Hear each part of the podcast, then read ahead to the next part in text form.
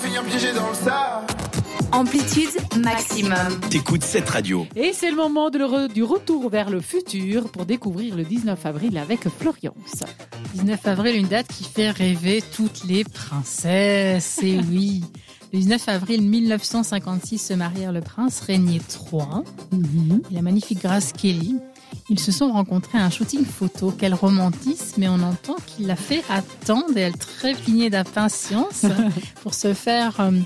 j'ai envie de dire, comme il l'a fait attendre, après il lui a proposé de se promener. D'accord. Et ça lui a bien plu cette jolie promenade. Elle a vu de beaux paysages. Tu m'étonnes.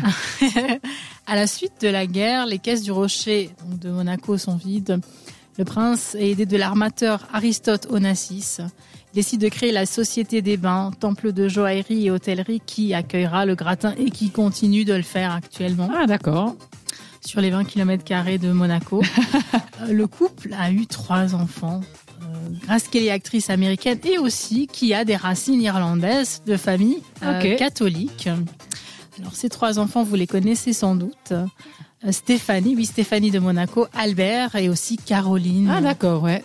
Je vois Albert surtout. Tout à fait, parce que c'est lui qui a repris. C'est celui qui a repris le trône, et Stéphanie a une aventure même avec son garde du corps. Ah, c'était la plus rebelle. Elle a aussi chanté. Elle a fait beaucoup de choses en fait. Elle s'est un petit peu éloignée, ou du moins elle a essayé de s'éloigner de cette vie de princesse en fait. On se demande aussi si ça lui correspond en fait. Peut-être pas, effectivement. Grace Kelly, donc comme je disais, actrice américaine, a aussi des racines allemandes. Et s'est fait passer la bague au doigt assez tôt parce qu'elle l'a fait à 26 ans. Et le prince en avait à l'époque 33. Elle a donc abandonné sa carrière d'actrice pour lui. Tout à fait, pour son amour pour lui. 750 convives étaient présents au mariage. 30 millions de téléspectateurs, ce qui est énorme. Alors Grace Kelly, elle a été connue avec son succès du film Mogambo. Ok, je connais pas. Un film qui est très très connu en 1953. Elle a aussi tourné beaucoup avec Hitchcock. Ah.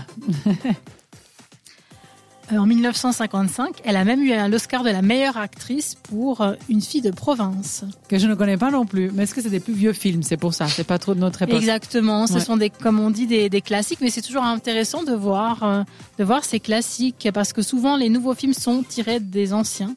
Elle a aussi eu une liaison avec monsieur Cassini, couturier de qui? Eh bien de Jackie Kennedy. Comme quoi le monde est petit.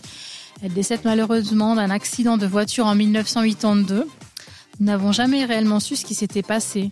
Elle était avec sa fille dans la voiture. Est-ce que c'était une mauvaise manipulation de cette voiture ou était-ce que sa fille conduisait le véhicule? Il est aussi intéressant de voir qu'en fait, c'est lié beaucoup aux films qu'elle a fait, des films un petit peu tristes. Et ça arrive souvent aux acteurs et aux actrices qui se confondent un petit peu. Les films qui tournent deviennent leur réalité, en fait. Faut faire attention avec ces voitures, pour les princesses. Oui, tout à fait. C'est vrai. Okay. Après, sur le rocher, c'est difficile de conduire aussi. C'était un retour vers le futur un peu VIP ce soir, on va dire comme ça. C'est ça. Puis pour rester un peu glam. Voilà, un peu glamour. Et puis pour rester dans le thème du mariage, tu nous as choisi Bruno Mars avec Mary You sur cette radio. Belle soirée. T'écoutes Amplitude. Seulement